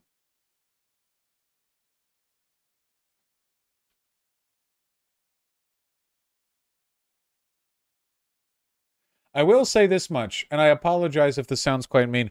South Africa, in its landscape, does not seem like a very beautiful country to me.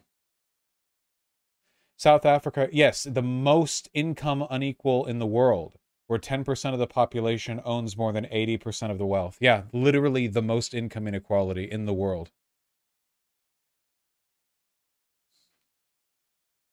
No, I'm sure if I looked around, I'd see more beautiful things.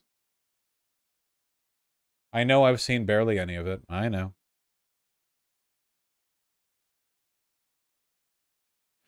I will apologize for my hastily made comment by uh, Google image searching South Africa landscape and immediately being confronted with uh, overwhelming beauty. There you go. Well, that's highly pixelated. Why do they not have HD photos? Why do they embed these photos at these resolutions? Whatever. It's very late and I'm quite tired. I think I've done a very good job today.